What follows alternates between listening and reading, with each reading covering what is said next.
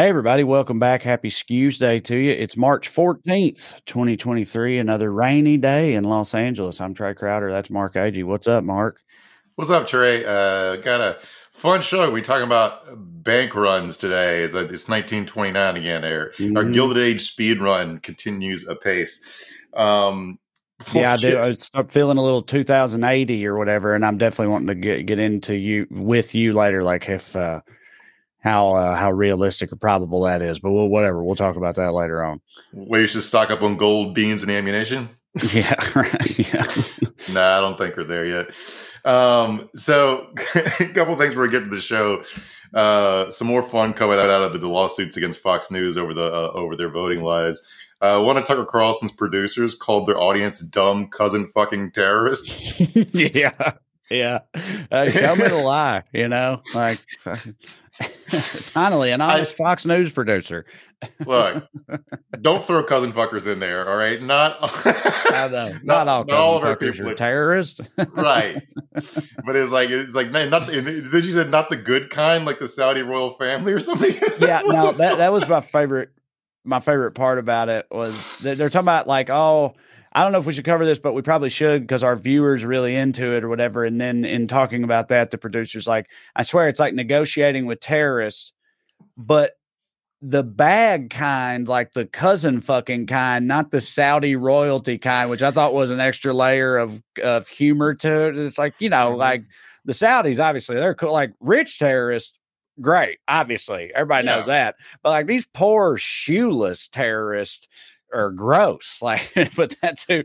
But hey, they're who keeps the lights on. So I guess we got to keep pandering to them.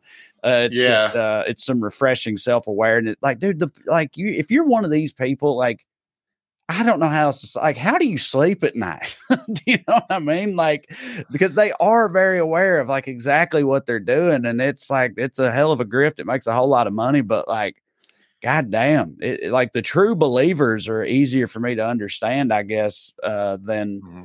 than people like this because it's like, yeah, I don't know, you can't get no other job or anything. Like, do you not hate yourself?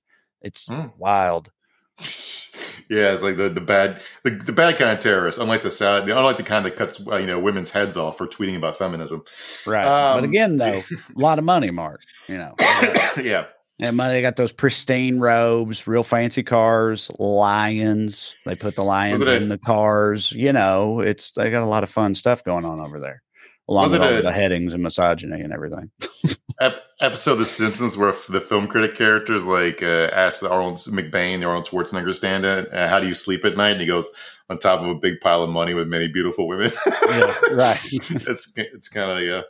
Uh, so some fun stuff happening in state legislatures today. Uh, Oklahoma uh, narrowly defeated the Oklahoma legislature narrowly defeated a bill that would have banned uh, corporal punishment for special needs children.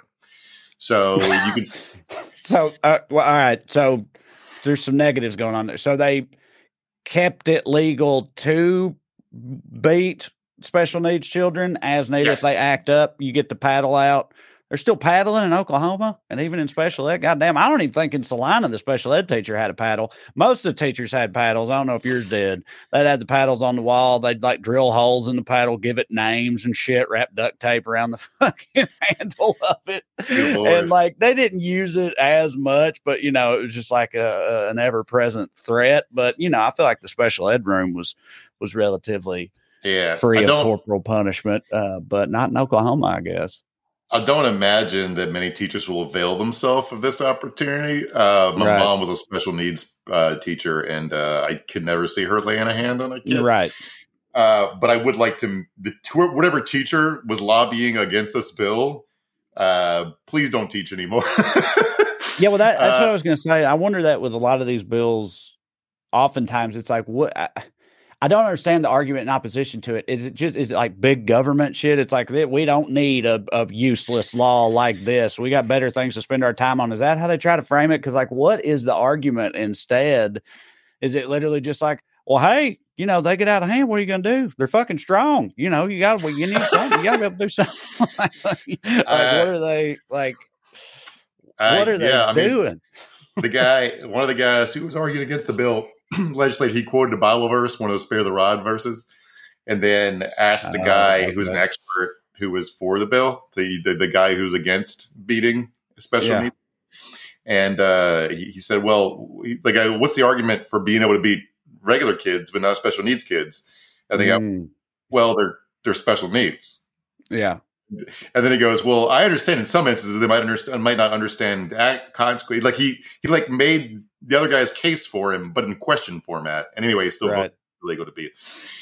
Anyway, um, also today, uh, Minnesota is about to pass a law giving kids free breakfast and lunch, and this dipshit Republican said he'd never met anyone in Minnesota who was hungry. And I don't, I, I, I don't actually disbelieve that a Republican state legislature has never met a poor person. Yeah. Yeah, make a distinction. Fair enough. being hungry. Also, yeah, so yeah. ah, no, never mind. They're, I was going to say, you know, they're they're like they're a fatter state, right? But I'm thinking of their neighbors, Wisconsin. Uh, some of us apparently dude. I, Listen, last time, Far be it for me to throw, you know, the South. Hey, we the fattest around. Everybody knows it, but the Mhm. Midwest can hang with us. Okay, I, I give them their I give them their due credit when it comes yeah, to fatness. But uh, but I feel like Minnesota is one of the the the lesser of the fat states in that region. But I don't know. On the other hand, you know what a hot dish is? Minnesota hot dish, tater tot casserole. oh yeah, yeah, yeah, yeah. yeah. Chip and Wisconsin cheese curds hit, man. Just take a the, Fuck the- yeah, they hit. Literally, the first trip cheese. I ever took to Wisconsin, sat down at a, but we got into town in Madison, sat down at a, at a bar to like eat lunch, and this lady came up and gave us like three bags of cheese curds, and I was like, Do "You do this to everybody? Was this just like Yeah. you know what I mean? This is the official welcome to Wisconsin. Welcome to Wisconsin. Fatten up." Uh, but yeah, I love cheese curds and Wisconsin. Drunk too. They're also very drunk. I Yeah. just joke when I was up there. Like people make fun of Wisconsin for being all fat and drunk, but you go to Wisconsin in fucking February and step out of the airport, and you're like, "Holy shit! I wish I was fat and drunk right now." This would be makes a lot more sense if you actually go there. Yeah, Uh, when I, when but I was in uh. Wis- Wisconsin, I was working at was it Skyline Comedy Club in, in, in Appleton. Appleton. yeah, that's where I was uh, at when I. That's yeah. where that happened. Yeah, And I, I remember, I remember cheese curds being like a dollar, and uh, trying to get broccoli at a grocery store was like nine dollars and fifty cents. It's, it's winter in Wisconsin. yeah. Um, also, in one of another one of our laboratories of democracy, going back to our child labor thing, we talked about it for a few episodes lately. Uh, uh, Sarah Huckabee Sanders, who's now you know the governor of Arkansas, just signed a bill making it easier to employ children. What it does is, uh, it. All right, so theory it legalizes kids getting jobs when they're 14 and 15 years old, right? But not younger. But the bill also removes a requirement for people who employ children under 16 to actually check their age. So if no one's checking, how is it Right. illegal? And so, yeah, uh, these people fucking hate kids. They want to be able to So- beat them, starve them, beat them, starve them, and slave them. So yeah, I guarantee you they got like little league uh, organizations in Arkansas that like take the verification of children's ages more seriously than the you know Arkansas employment infrastructure now, which yeah, is funny. definitely do. I never played baseball as a kid because of the, the scandals coming out of you know the uh, those kids from uh, other countries, you know, having full beards and playing the Little League World Series. Yeah, right. Uh, Smoking the- everybody. because I went to a count, school in a different county than I lived in, so I couldn't play little league sports because, like, I'm not even good at sports. But they were so worried about me being some ringer that I couldn't play little league with my friends. So yeah, yeah, they do take it more seriously. Uh, Well, yeah. it's, it's funny to me to picture you like you as little league age because I just picture like you, but like you know, child size, which is funny. Like I picture Mark just looking like Mark then, and then they're like, "Well, that guy, we can't let that guy in." dude, I was I be bored fucking- fifty. Yeah, right. Yeah, right. I mean, I literally started going ball when I was 13 years old. So I was like, nah, yeah, whatever. Damn, dude, you got even Corey beat Corey Ryan Forrester, senior Georgia correspondent. He started going bald at nineteen, I think.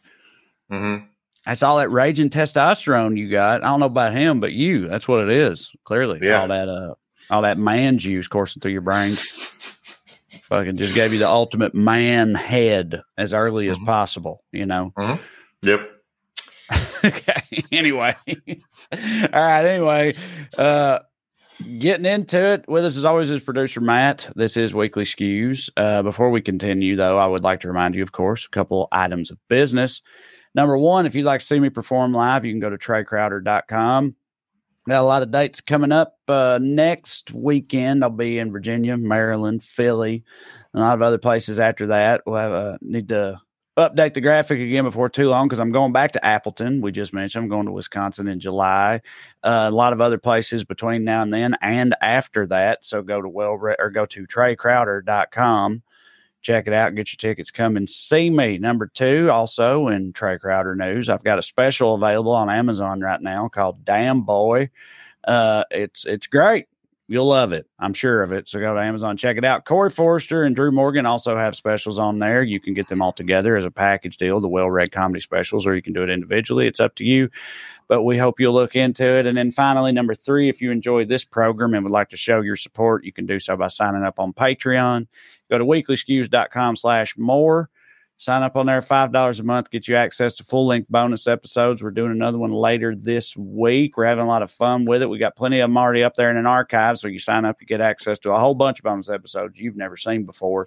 So you go to weeklyskews.com slash more or go on Patreon and look me up. Check out the wares, sign up on there, get some more skews in your life. Now, as for the show tonight, another massive American bank has collapsed. Before you start weeping uncontrollably, this particular bank worked mostly with the big tech industry. For their part, Fox News wonders is wokeism to blame? The answer will not surprise you because it's no, of course not. That's stupid. But one does wonder what is the cause and is this a harbinger of things to come? Is 2008 back on the menu? We'll talk about all that a little later. But first, we begin, of course, with the Daily Dumbass. Matt, graphic, please. Tonight's DD anyone who would be opposed to the Tennessee Lieutenant Governor's brand new Give Head for Weed initiative. if you haven't seen this, I hope you enjoy it. This is Tennessee Lieutenant Governor Randy McNally from my old In an exclusive interview, McNally described how he befriended the young man first on Facebook, then on Instagram. Among the posts, this close up of the young man's backside, McNally responded with three red hearts and three on fire emojis, along with a comment Finn, you can turn a rainy day into rainbows and sunshine. It's just that, you know, I, I uh, you know, try to encourage people with posts and try to. Um, you know, help them uh, if I can. Were you trying to help this young man in some sort of way? Uh, just basically trying to encourage him. There was also this post where the man said he was, quote, not a whore, but a hoe. one is a slut, the other is a prostitute, adding, I'm the one that gets free weed for giving, then a reference to a sexual act. And it was liked by Lieutenant Governor McNally. Yeah. I don't know that, you know, a lot of times on people's posts, you see the name and you see what they've written and you just press the button that says like. So, so, so you didn't read uh, that post? I don't recall reading the part about the the uh, weed. I know that. What about the prostitute? I might have read that. In that case, was it appropriate? To, kind of bad. He's like, so, yeah, yeah, I like, yeah, that part was cool. Uh, the, the whole weed thing, though. Oh my god. there's like a lot going on here. This is actually there's like a couple of really fascinating elements because like we can argue about it, but I I don't think he's gay right? So. I kind of, I kind of agree with you. At first, when I first saw it, I definitely thought that, and you know, as I said to you in our text thread, I was like, but I mean, you know, dude, three hearts and three fire emojis, that's pretty strong, uh, you know, expression of support for somebody's butthole picture. You couldn't right. say butthole, just butt cheeks, but anyway, but like, uh, I kind of agree with you though, and like reading into it further and hearing what the twink himself, you know, the you know, I mean, he's a twink, right? That's not offensive. He's, he's, self, he self identifies as a twink. As a twink. Yeah, right. Okay, yeah. yeah. What the twink himself describes the relationship, I kind of agree. He's like it's he's being like a sweet old papa to this guy, but he's doing it on right. thirst trap pictures, and it's like. Right. and but he's still backing these anti-LGBT laws right. and stuff, which makes him an asshole either way. But it's like I don't know. The whole thing is weird and hilarious to me. that, that's part of what I find fascinating about this story. Is like, first of all, shout out to the Tennessee Holler. They're a, a, progressive blog that broke this story, and they also, they yeah, also want uh, to. Justin Kanew over there at the Tennessee Hollers uh, been on the show before. We need to have him back yeah. on in the near yeah. future. We, we probably should have got him on for this. I just didn't think about it. My bad, Justin. Uh, so uh, they also the ones that have done the drag pictures of Bill Lee. Um, but so before we talk what's fascinating, let's talk about who uh, Rand, Randy McNally is a little bit. He's a pharmacist by trade. He's Catholic, of course. He has a wife and two grown daughters. He's been in General Assembly since 1979, and he uh, became a lieutenant governor in 2017, I believe. So now, reading this interview with the with with the guy he, whose pictures he was liking, uh, who generally seems to like McNally. But yeah. I was thinking about that. The context of all this has been that like Tennessee has introduced 26 anti-LGBTQ plus bills this year, the most in the country. Two have already passed. One criminalizing drag, another another one targeting gender-affirming medical care for trans youth. Um, the drag bill, of course, got the most attention, but they have a bunch more more uh, laws that are pending, and McNally supports all of them. Now, what this appears to be to me is a guy we're, we're familiar with the archetype of someone who's publicly nice and then privately a monster. Absolutely, especially if you're from the South, dude. I mean, that like it. I mean, that hell, they're they are legion, man. That's like right. you see, you, you just hear what these people's like political opinions are, or like in the case of these politicians, the laws they support or whatever. Or might you might read a Facebook post that has to do with nothing but politics, and you think like this person is a raging lunatic and an asshole who hates everybody or whatever. But like you just meet them at the grocery store or something, and they're like the most saccharine, sweet people you'll ever meet in your life. Like they're right. so polite and like outwardly kind to pretty much everybody, and then they just like it's like Jekyll and Hyde shit. It's wild. Mm-hmm. Um, and so McNally does seem to like uh, the, the, guy. Uh, his name is Franklin McClure. Um, the guy's pictures he was liking, and I, should get your vibe for this kid's personality. It seems he seems a lot of fun. I love being naked, he said, zooming from the porch of his home in Charlotte, North Carolina, wearing nothing but a pink pair of briefs and a whole lot of jewelry and lip gloss. So that's why I didn't want to wear a shirt for this interview because that shit is who I am. One day when I'm on the red carpet, I'm going to be naked, girl. All right, so. he, the the interviewer was trying to figure out how McNally knew him, and he thinks that he he did some community theater in a theater that McNally like attended shows at. So that's how in Oak Ridge. I've uh, yeah. I've, oh wait, I was gonna say I've done that theater, but it actually might be a different place. But I I may have uh, done comedy at that same theater. Wonder if McNally saw that show. Probably not. Anyway, go ahead. Yeah, so the part is like he, talks about like like where he lives in a in a rural South or whatever. Um, he has no queer community, and that's part of why he's online, and that's why that's why he was happy that Randy was giving him attention. Like, I'm so grateful to Randy. It's like a stamp of approval, you know, just to feel seen. Who doesn't want to feel that? Who doesn't want to feel seen? So you have a guy who privately is being supportive of someone who he likes, and publicly is trying to make this guy feel even more fucking alone that made him post the pictures online in the first place, right?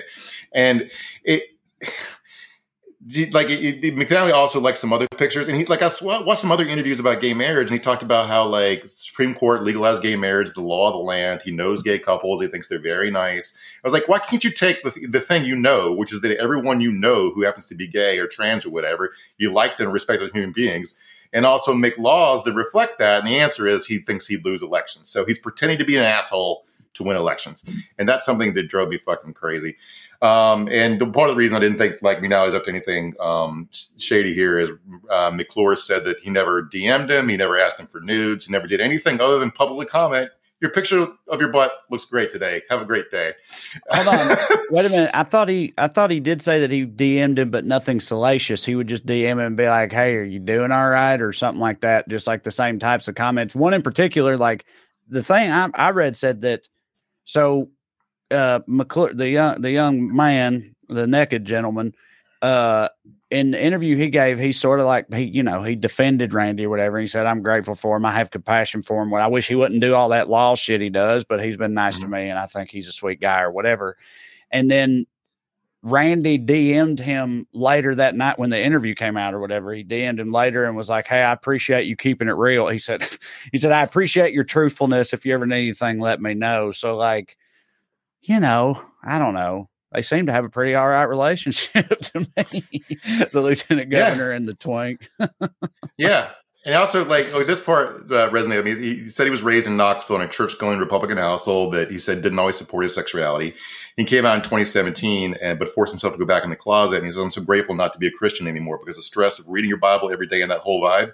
Now I can just memorize my Ariana Grande and my Doja Cat songs with the cuss words. I'm so happy, and I can post my butthole. But like, a lot of upsides to it. I feel like, like there's so, probably some church going uh, people that still post their buttholes. You know what I mean? You just got to yeah. compartmentalize. You know what I mean? Mm-hmm. Butthole Saturday night church on Sunday morning. Everybody knows that. That's a key but, element of Southern living there. the thing is, like, what he's showing Randy is Christian grace. Right. he's showing yes. forgiveness and open mindedness. That's true. And so uh, anyway, this is all fucking weird, and and so like the, his spokesman said something about like how you how dare you guys try to construe something nefarious and a guy just being supportive of a constituent. I'm like, I'm not actually, I'm not. We're just asking yeah. your boss to act in public as nice as he is in private. And and then he, this part depressed me. He said, "I'm really, really sorry." Like he apologized. I'm like, "Who are you apologizing to?" Because it's not, yeah, it's not Franklin. It's not the guy who you you dragged into the public eye who posts like nudes and stuff. Yeah. Although that although he the, the spotlight really hits for him. He says he's going he's going to um, move to uh, L.A. and become the male Doja Cat. So. so I hope to meet you out here, Franklin. But uh, like, is it, I guess he has to. I guess you probably. This is probably embarrassing to his wife. So you apologize to your wife, but who? But who the who the hell? Who are you apologizing to? He's apologizing to all the fucking bigots in the base who you know right. he panders to with all the shit that he does publicly. Yeah, and that's that. We say this anytime something like this comes up. It's like, and I know at this point it goes without saying, but like none of the I wouldn't have a problem with literally any of this if it wasn't for you know, his policies and the shit that he votes for and helps to institute or whatever. Like just the lieutenant governor, if the lieutenant governor was a like, you know, openly progressive in terms of LGBT stuff and like supportive of them and shit like that, I wouldn't, I would be like, yeah, well, you know, walking the walk, fucking, you know, support yeah. the twinks. It's fine. It wouldn't bother me a bit. It's just because of the like, you know, seemingly apparent hypocrisy of it. But usually it's this dude, I mean, yeah, I'm with you. This is like this is kind of a different case because typically you see this type of thing, it does seem to be uh I don't know, more salacious or however yeah. you want to put it, uh, than maybe, I think this is. Maybe he has been closeted and self denying his whole life, and he sees this young guy expressing himself and living living out loud, and he's like, I wish I could have been that guy. But either way, the South is such a mysterious place. And I know it doesn't make sense to you guys who aren't from there, but to me, it perfectly tracks this church. Yeah. The guy goes to church every, every Sunday, runs to offices a Republican, talks like a droopy dog, and likes butthole pics on the weekends. It just, yeah. It's just the way it goes. A tale as old as time, buddy. Yeah. Uh, all right. Our, uh, our next and only honorable mention for Daily Dumbass is bullied kids for not realizing that actually they're the most popular ones. Let's see what Ron DeSantis is uh, telling himself here. Locker room gets you ready for the press, right? Because your teammates, if they like you a lot, they rip you all the time. The way you know that people like like you is if they're making fun of you. So you really have concluded the press really likes you because they're always ripping you. So, right. like with your, you know, with your boys and shit, yes, yeah. that is true. But it's for Ron DeSantis like telling himself that about like everything else, everybody else's opinion of him and everything is uh, is is pretty funny to me. Yeah. I don't I don't think that's what most people are. I don't think most people like. I know when we go after him on here, it's not because like I think he's such a swell guy. He seems like a real bro. Let's rip him apart for an hour. That's uh, uh not my motivation. Fox News is doing everything they can to make DeSantis popular, and it's just not working. This was part of an extended interview where him and Brian Kilmeade played catch with uh, they, they put on baseball gloves and their suits and just played a really clumsy game of catch. Wait, DeSantis played college baseball, so it's mostly Kilmeade for not being up a throw. But so it's like, but it's not working. You're still polling it like whatever, and like when Trump's not expressing affection for DeSantis when he calls him like a short sanctimonious creep, right? Right. So uh, yeah, I don't know what that was. Just like what the fuck, buddy. yeah, uh, yeah. Okay, all right, let's get into it. So I told you before we started, and I'll just tell everybody else now. So we're talking about banks, one particular bank that uh, that has failed, and everything that's going on with that. And I told you before we started, like I'm very openly not just money dumb, but also pretty, you know, bank dumb, finance dumb. A lot of this stuff I get into it, and I just start like I, you know, not my eyes glazing over. I'm just like I just start to feel lost. So uh, you know, you have to help me understand yeah. this, Mark. I saw I was doing my Patreon videos where I like look at the news while commenting on it live or whatever, and I saw this happening, and I just didn't even know. I was like, okay, so a bank failed. Well, boo hoo. I don't, you know, whatever. I don't really give a fuck. Well, I guess we'll just see if we bail them out. And then I saw something about Barney Frank, which I think will come up later. And, Mhm. uh, but anyway, yeah. So a bank failed in California, Silicon Valley Bank. Uh, it serves Yeah. the tech industry. I'd I'd never heard of it because I'm not in tech, but it's like the 16th was the 16th biggest bank in the country. Did Mhm. did business with most of like the big tech brands you've heard of. They said they bragged to have they did business with like 50% of all venture capital projects in the country Mhm. at any given time or something like that. So they were pretty big fucking deal up there in Northern California. And now uh, they Well- have fallen. Well, here's one thing to know: is like three re- regional banks collapsed collapsed right, in the last couple of weeks, but only one of them you've heard about because the people involved in this one are the mo- whiniest bunch of fucking psychopaths you've ever heard in your entire goddamn life. All right, so so they have successfully annoyed the federal government into saving their asses. Um, so yeah, but let's start with what did not cause this. If you watch this clip of Representative James Comer on Fox News, real quick. And then we see now coming out that uh, they were one of the most woke banks in uh, their in their quest for uh, the ESG type uh, type policy you know, and investing. You know, this could be a trend, and there are Right. consequences All for bad Democrat. So policy. the, You what cut they, they, they, you, these people, the government, anybody adjacent to the government, they love uh, TLAs, three letter acronyms, right? They love to ac- acronize anything. But so, like, there's two that are going to come up, right? DEI, diversity, Equity, inclusion, equity, and inclusion, and then ESG is environmental social and governance. It's like ethical and investing. and Yeah. right and so it's like but it's just it's funny like turning them into just these like just letter like the diversity equity and inclusion sounds like something Mhm. that'd be hard to have a problem with you know but you can openly shit on it for being woke bullshit that's ruining america's economy or whatever much easier when you you know change it into this uh you know scary nebulous three letter acronym or whatever because it's just it's a wild thing to openly shit on it seems to me but they've made Uh, an entire uh, sport out of it I think everyone sort of knows this, but something that's important to repeat is that like companies do stuff like start DEI boards and stuff as a way to keep from doing actually anything meaningful. And of not to take, like, course yeah. So like nobody's Right. actually doing anything here. no it's just like when they make the fucking the the ads and stuff during the super bowl or during the pandemic mm-hmm. or whatever about like how much they care and all this shit or it's like i've always said if they come like if a company comes out and does something that seems like outwardly woke you can bet that behind the scenes they've run some analysis that indicates that that is the more profitable tack for them to take in Yeah. the climate that they operate in like it's not Yeah. they don't none none of them give a fuck about any of that the only thing that matters to them is making money but like there's a bunch of studies that show that more diversity makes you more money as a company you Mhm. know so like there are reasons for them to do this stuff that's just good old american capitalism at work but it's demonized because the fucking woke Right. mob and everything else but yeah it's all horse shit Yeah, so DeSantis, Matt had the headline up there. DeSantis said that blamed it on DEI stuff too, and he said that's why he was he expressed in the guise of saying that's why banks in Florida will be safe because they don't do woke shit. Which we'll see, Yeah. buddy. Uh, uh, Fox went all in on calling this something. They use they actually use the phrase DEI ESG Marxism. All right, and Right. by the way, it, I'm sure in, investing ethically is like theoretically possible. I'm not sure exactly how. You know, in the end of the day, you got to make money or your fund collapses. And uh, even if you're investing in stuff like lithium batteries, lithium's mined from like doing coups in Bolivia. So I'm not sure. Like it, your mileage may vary on that stuff. But they, Well, they- the other thing too about like like like okay, lithium batteries are like I don't know solar like green energy and shit.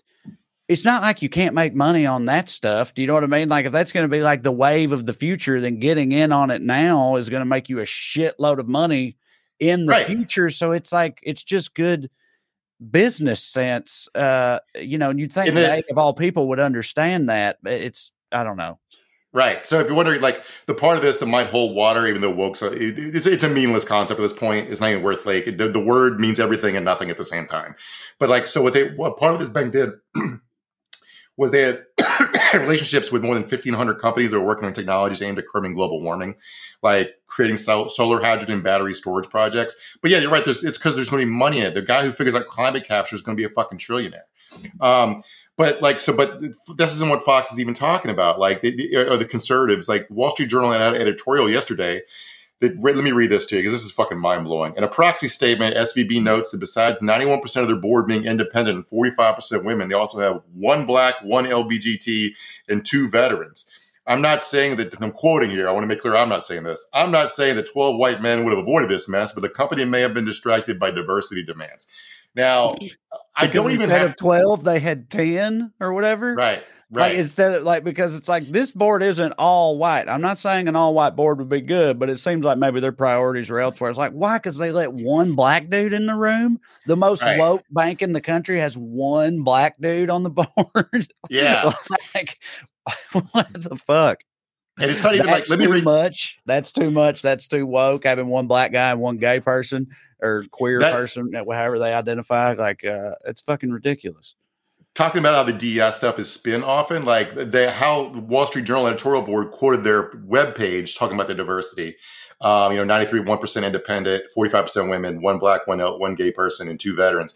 Here's here's another way to slice the numbers, the way Vice did it. 10 of their 11 board directors or uh, 10 of their 11 directors are white. All of them are rich, and the youngest is 53 years old. Right. SVB's board, it should be noted, is less diverse than any of the United States' top five banks. So Okay, I'm sorry. Sorry if I'm skipping ahead. We can elaborate on it later. But one of them's Barney Frank, right? Is isn't he? Isn't that the deal here? a different board, I think. Oh, okay. I thought it was this one. Well, either way, whatever. yeah, yeah. Um, so yeah, to so besides the fact that woke doesn't mean anything in this context, SVB failed because they had an undiversified client portfolio, and there was a bank run from some of the most cutthroat anarcho, anarcho, anarcho I can't even say anarcho-capitalist people. They call their uh, self-described psycho right-wing libertarians. Like that's who that's who caused this, and they did it on purpose. And then they're blaming, blaming wokeness. And then, by the way, there is a Republican cr- critique that would be cogent that exists. I don't fully agree with it, but it would go like this: um, the Biden administration was asleep at the regulatory wheel, which kind of true. We'll get to that. And secondly, dumping a bunch of spending in the economy was bad, which I don't I disagree with, but uh, but was inflationary, which is somewhat true. And trying to counter it by raising interest rates led led to this, which is like sort of true, but like who gives a fuck? Like who promised them a lifetime gravy train of easy billions, right? Right. Like, uh, but so and i'm so, sorry if i'm because like i said this is all like uh, i'm sort of all over the place with this so sorry if i'm getting a, ahead of you here but you said these anarcho-capitalists caused this right and they and they knew they Mhm. were doing it they like they just all decided to pull their money out of the bank at the same it, like a like a like a domino effect right like it's like they they somebody pulls their money out and somebody's like, you hear people are pulling their money out of the bank. Well, what, why is it's things are bad there. Oh, I better pull my money out. And then, and then they just all do it. And now Yeah. the bank is fucked. Right. But, but like, but why, what was the like inciting incident or the catalyst? Like what, right. why did so, they do that?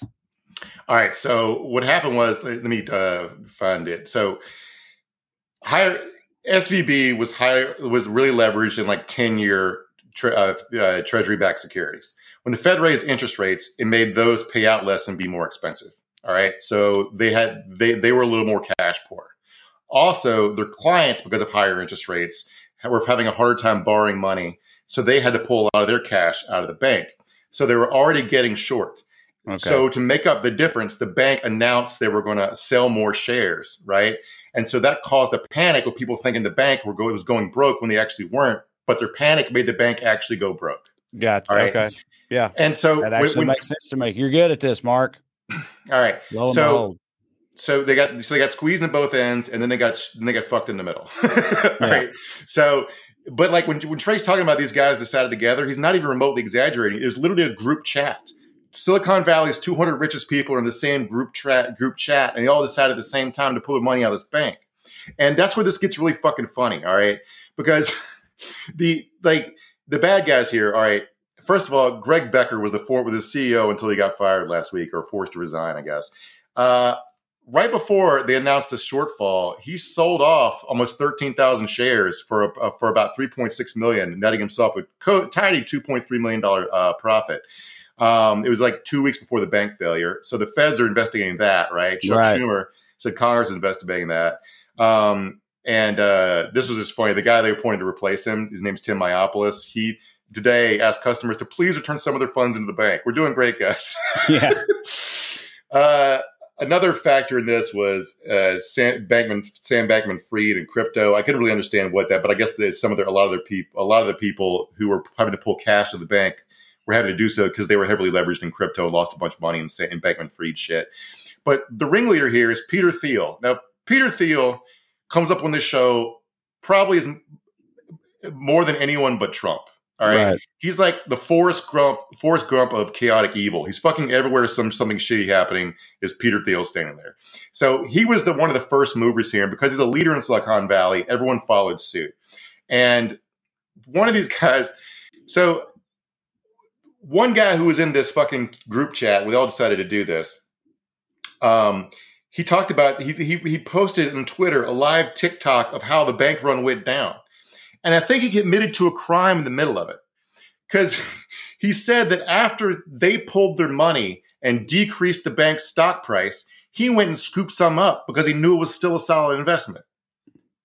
Right. he fucking shorted this company basically and then profited right. off off destroying it. And but luckily the way the, but, the bank the sorry, go ahead. Yeah. Well, he, I mean, he ended up getting fucked on that though, right? I mean, I still like he didn't know that what you're saying is still true, but that ended up it ended up being worthless at the end of the day, and he fucked himself over. Correct? Right. He lost he lost all his money on that deal because the way the government's doing the bailout. I'm going to put bailout in air quotes because we can argue about whether or not it's a bailout. A yeah. Well, that that whole thing. So, like Mark's talking about, there's this this dude who was involved in all this. He's a tech bro, whatever, and he posted this whole like breakdown. This is exactly hour by hour how this all went down and it's like you you read through it and, and it's like I don't know. He's he's just saying like, yeah, everybody was saying, oh shit's going on, we better get our money out. So I immediately started pulling all of our money out, you know. And then it, towards the end of it, he's like, it's just kind of a shame this happened, but what are you going to do? You know what I mean? It's and it's like, but you like that.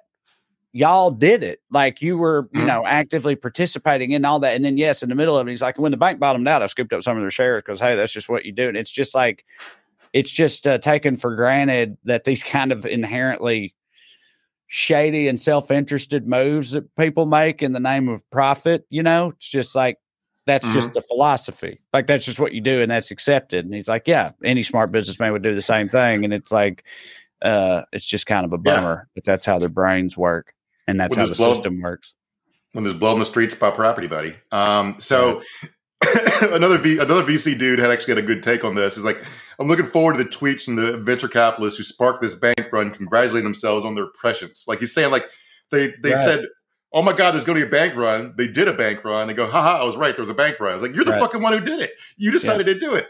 And so they, but they weren't just using their platforms. Like they weren't just didn't just draw their money out. They publicly announced everyone should get their money out, and then they also, and guys are trying to get the feds to do something. They tried to they, these guys have huge social media funds among particular types of as followings among uh, particular types of people. They were trying to spark other runs on other community banks to try to make the Fed act, make the FDIC act. Sorry.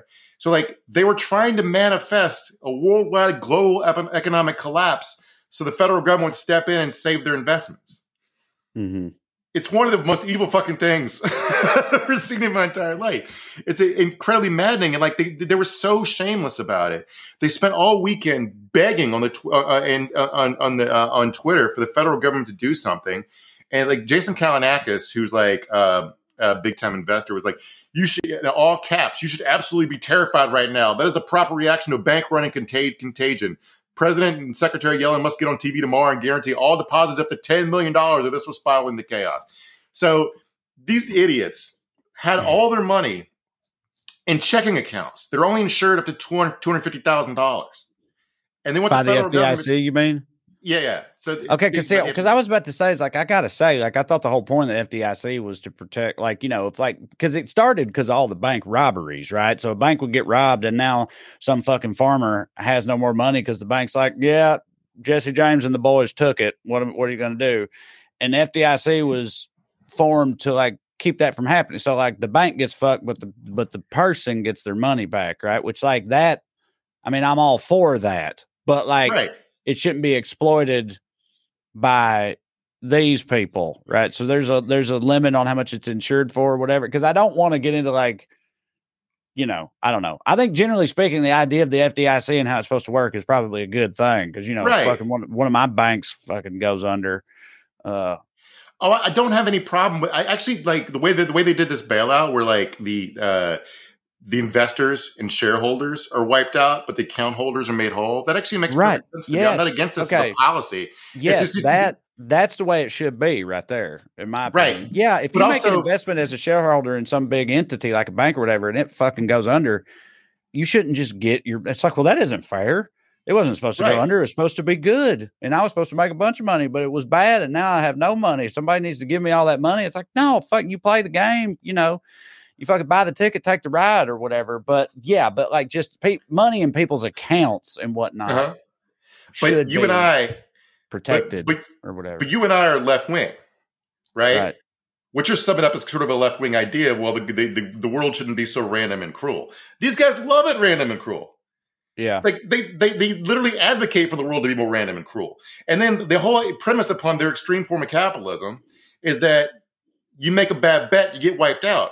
I remember right. a few years ago, Floyd Mayweather Instagrammed a picture of a, of an ATM receipt, and he had eighty million dollars in his fucking personal checking account. And mm. I was hmm. like, "That's stupid. This guy's going to get wiped out if the bank goes under." And like, I was like, "Who else could be that dumb?" And you have the, these guys had hundreds of millions of dollars in cash just sitting in checking accounts. That's a that's the kind of mistake that's supposed to fucking wipe you out in their world. Right. Right?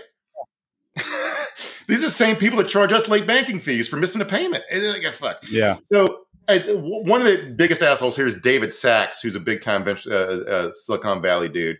He spends his whole time, life tweeting that tech could fix the world if government just got out of the way. And this this happened. He, I mean, when I say cried, I mean cried all weekend on Twitter. I mean, like then today he tweeted denying he was ever a libertarian when he's called himself a libertarian for a decade. But this isn't my observation. Someone else made this joke, but there's, there's no atheists in foxholes, no libertarians in a bank run. But like mm-hmm. all this is just like this is all so stupid. And one of the reasons this was really concerning to me, while I was paying close attention to it, is my employer, who I don't, don't want to name, their employer is one of these tech companies that had hundreds of millions of dollars sitting on these checking accounts. I was like, am I going to lose my job and get evicted because these motherfuckers got t- got took by a, by a bank that was stupid?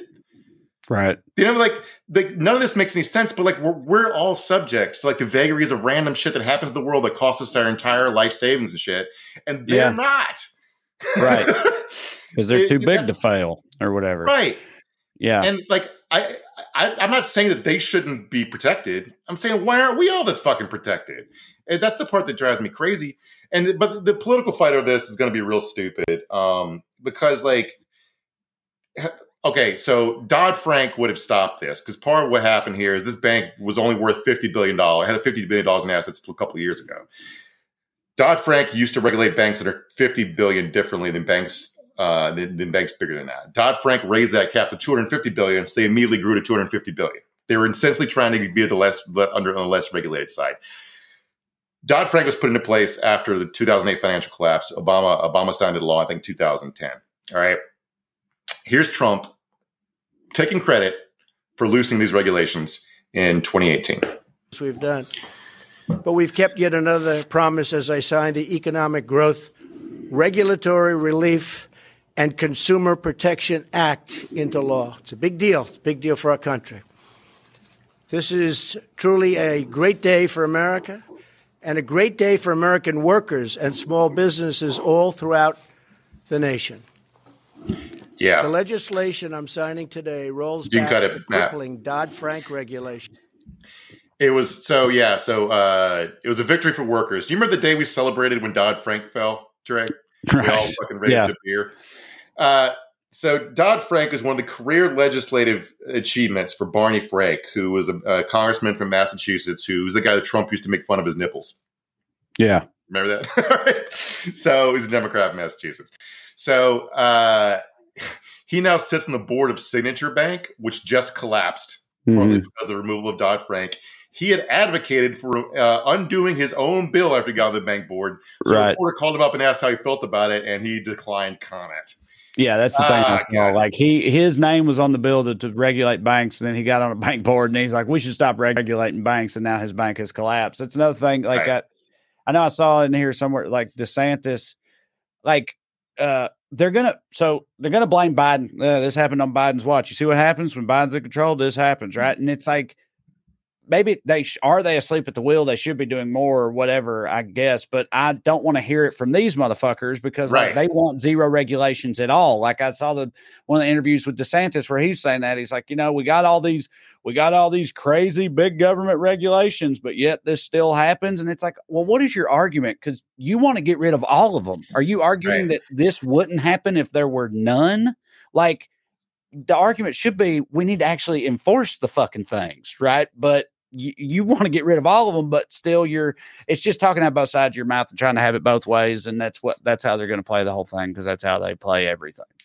Yeah, I mean regulations like like we've tried pure conservative economics a bunch of times. This is what happens. This isn't the this is the fault of like regulations. This is the I mean it might be the fault of design of regulations. Like you can you can you can have like like loopholes and accidents, but like unrestrained capitalism looks like 1929 when people were jumping out of building uh, out of windows because they lost all their money. Like, and that's mm-hmm. when that's back when you could have child slaves and make people eat asbestos for lunch for cheaper. And, and Right. it's still, it, it- yeah. So, but yeah, but this isn't like this is part of the thing is like so Republicans get in office, they remove all regulations. Then Democrats get in office and maybe put like a few of them back. There's like a ratcheting effect where things get more and more out of control. And like to, to, to the Dems end of this, it's not just Barney Frank lobbying to undo his own best bill. It's like Biden's been president for two and a half years, and they haven't done anything to try to reinstate Dodd Frank. And like also uh, the part as far as being asleep at the regulatory wheel, I brought it up earlier. But so beginning of last week, the chair of the FDIC, his name's Martin Gruenberg, he gave a speech warning that this was about to happen, but they didn't seize the bank till after it happened on Friday. Like if this been in 2008 when Obama was first in there, they took they took over fucking banks immediately. They took over a ton of banks. Now, I know Biden's afraid to be if they'd taken over the bank, Biden would have been called a communist by these same assholes who are begging him for a bailout. But like, so what? I don't. I mean, I, it's just so. Anyway, yeah, it's the. I'm not laying this at Biden's feet. I'm I'm laying this at like this is the whole party's entrenched ideology to not really try that hard to do too much, although it should be seen as radical. Right. well, that's Um, the thing. It's like even our like left wing party in this country is still like super capitalistic and pro big business at the end of the day, like way more than I would like to see. You know what I mean? Like they're but Yeah. like, but still, it's not not like the fucking not the Republicans who would you know Right. strip all of the regulations away. But yeah, I mean it should. I'd uh I'd tighten the belt way way more uh, if it was up to me. But nobody wants Yeah. to do that in charge But apparently. I'm just so sick of living in this cycle where we have a huge economic downturn because of banking shit every eight or nine years. And I don't know if this is going to Uh-huh. expand, but like, but like today, Moody's did downgrade all of our six biggest banks, the credit rating. So I don't know what that means or whether it's going to have any effect, but like they're not optimistic. And like, this is just like, you got to use this, Joe Biden, if you're watching. You got to use this crisis to rejigger the system, or it's going to happen again, again, and again, and again, again. This is like uh, this is like the fifth one of these I've lived through. I'm not that fucking old, and like Yeah. I, it, it's just this is getting so repetitive and stupid. Um, so you're gonna hear a lot of talk about moral hazards and all this. So just so everyone knows, knows what it has, it has nothing to do with morality. It's like if you don't let people experience the consequences of their actions, they're more likely to take bigger risks. Like if you if you bail out this bank, if they if they'd actually made the shareholders whole, the bank would have had no incentive to not take bigger, riskier bets. All right, Right. which is probably true. Um, so it's good that they're not getting they're not getting their uh, you know their investment back. Or that fucking asshole who caused the bank run, then bought shares in the bank, would have made a hefty sum off of it. Um, but it's worth noting that all these same fucking ghouls who got bailed out were very public in their opposition to student loan forgiveness because of you call it moral hazards. All right? Mhm. And so, like, let me talk about this. Larry Summers, who's a tre- who worked, who's an economist who worked in both the Clinton and Obama administrations, was tweeting up a storm all weekend. I'm quoting here, advocating for a complete bailout of Silicon Valley Bank, and he said uh, Summers doesn't want to hear any moral hazard lectures, as he puts it, about the risks. But a couple months ago, former Harvard University president and Treasury Secretary Larry Summers took to Twitter Monday to say that student debt relief could have negative effects on inflation and lead to moral hazards. Um, the inflation part of this is fucking maddening because the Fed, this is what the Fed wanted to happen. They wanted interest rates to directly lead to there being less money in the economy. And then they did it and they immediately had to bail out this bank because they, they, they, were in, they, they were, they had the potential to make a bunch of people immediately unemployed, but these are the wrong people. This wasn't Right. the people they wanted to make unemployed. so this is like right. It's just they got to find another fucking target. It's just like minor. We did a whole episode last week talking about they're about to get rid of SNAP, their dial back SNAP benefits, and all these mm-hmm. other federal welfare programs. But like they're willing to spend to help this group of people. Again, this isn't about them not me not wanting them to be protected, made whole. It's like what ha- what about the fucking rest of us? Oh, right. Jesus Christ. Um, so you're gonna have a big battle. You're gonna see a bunch of fighting about whether or not this is a bailout, and part of that because of the psychology of this stuff. And I wanted to talk about this because I found read some interesting social science research about student le- student loan forgiveness the other day. Um, so this woman is the headline you just head up at. You can put it back up if you want. This, this article in Slate where this woman talked about something called the public goods game. Basically, it's like people get really upset about being played for a sucker. All right. And the way they demonstrated this in this game is like um, it's just sort of like a game theory type thing you have two people who can't see each other. They can pass a note back and forth, and the first person has ten dollars, and they have to like make the person an offer for how much they get. And if the person accepts it, they both get get to keep the amount of their, their chunk of that ten dollars. If the person rejects it, neither of them get anything. And the basic rule of thumb is if you say you keep six and they get four, most people will take that deal. This is four free dollars, mind you. They're getting for nothing mm. but mm-hmm. writing on a piece of paper. But if you push it to seven to three, they're going to say, "Fuck you." Neither of us get anything. yeah, and it's just like that's a really those really everybody involved things. knows all the rules of the game, right. and they know the other yeah. person has ten dollars. Uh huh. Yeah, I'm not gonna lie. Rather, I probably would would also do that. I, if I knew all that, some motherfucker right, was like, "I'll give you three of them." I'd be like, "You know what? Fuck that. Right. I'll take you down. That that's all I'm worth. Well, how about we both get nothing? Are you happy now, motherfucker? Yeah. Like, uh, I would, I definitely would be one of those subjects in the yeah. in the anyway. When when uh, when Biden I don't know if it's been a platform for it to matter, but when Biden talks about student loan forgiveness, he should probably talk in terms of what it would do for everyone as opposed to helping these particular group of people because people who aren't getting it get really mad. They, they feel like they're subsidizing somebody else getting something for free. But yeah, it was like, I remember in college, we had, we had, I took this like morality and philosophy class. Uh, it, I forget the name of the class, doesn't matter. But the whole, the whole like midterm exam was the class had to get together and negotiate. If we all agreed to col- collaborate, we would all get B pluses, right? But if two people c- tricked the class into agreeing to cooperate and they didn't cooperate, they would get A pluses and we would get B mm-hmm. minuses. And so on down until, unless everyone tried to be selfish and then we'd all fail, right? So yeah. I absolutely got taken for a sucker. We all agreed to cooperate, and three people were assholes, and they got A's. And it was yeah. like, so I got a, I got a, I got like a C plus or B minus or whatever. And it was like a very good lesson in there. But the lesson I took away from it was like, I'm just going to try to do the right thing anyway because they like it, somebody's always going to be assholes going to yeah. get over on you whatever. Well, for the uh, record, also, if I was the one giving the money, if I was the one deciding the chunk of the ten dollars, I would do five and five every time. Right. Me too. I, I you guaranteed to get five. Like, okay, I'll five. You get five. I get five. That's the fairest thing. Like, just so everybody knows. Which I think is why if somebody tried to give me two or three, I'd be like, "What the fuck, bro?" Uh, right. But also, I just want to say because I would do that, but when it comes to the people that are like, I had to pay my student loans, now they don't get to, that ain't right. Like, I still think that's bullshit. And uh, right, because I, I, did that. I had student loans. I paid them off. I still want people to have their student loans forgiven. So um, same here. Just covering um, all my bases here, I guess. But because the because what what kind of world is it where like somebody got a master's degree to be a social worker can't get their student loan debt and is forgiven, but some guy who's trying to make an app to make a drone that walks dogs loses fifty million dollars because he mismanages money and he gets made whole right? It's right. like it doesn't make any sort of sense to me. Um, so okay, but back to the moral hazards thing is here is like part of the read the logic of these dudes why they get to be super wealthy is because they've taken big risks, right? and so and and they didn't fuck up. But these the people who lost their money here, I'm talking about the depositors, did fuck up because this bank made them sign an exclusive contract to only bank with them, so they couldn't diversify their accounts. That is a huge business fuck up. The market's mm-hmm. just punishing them for being stupid. And this was what drives me crazy about like all the like teeth gnashing about like uh, firms going under who didn't do anything wrong. That happens every day. Like try to talk to somebody trying to open a restaurant, right? Right. Like I like I feel bad for people that work at Uber who just did coding and were going to lose their job if they're like in their futures if the company let them all uh, let them go and they didn't do anything except work for a company that had their money in a bank. But like, what about the people that paid six figures for six figures for a taxi medallion in like 2008 in New York? Not knowing that Uber was coming. They didn't do anything wrong. They just right. got fucked. Yeah. And so where's their safety net? Uber's getting bailed out, but now the people they, they and like and that's one of the things like these guys seem to be utterly shocked that no one felt sympathy for them. It's like whose industries did you think you were disrupting? You know, like Right. it's so yeah. Uh like we've ranted a lot about capitalism just to wrap this up real, real quick. And it's like it's not just because I it's not because I think that like some other economic system would be perfect. I ranted about capitalism because that's the system we live under. Every system's going to have like systems crush individuals. It's what they do.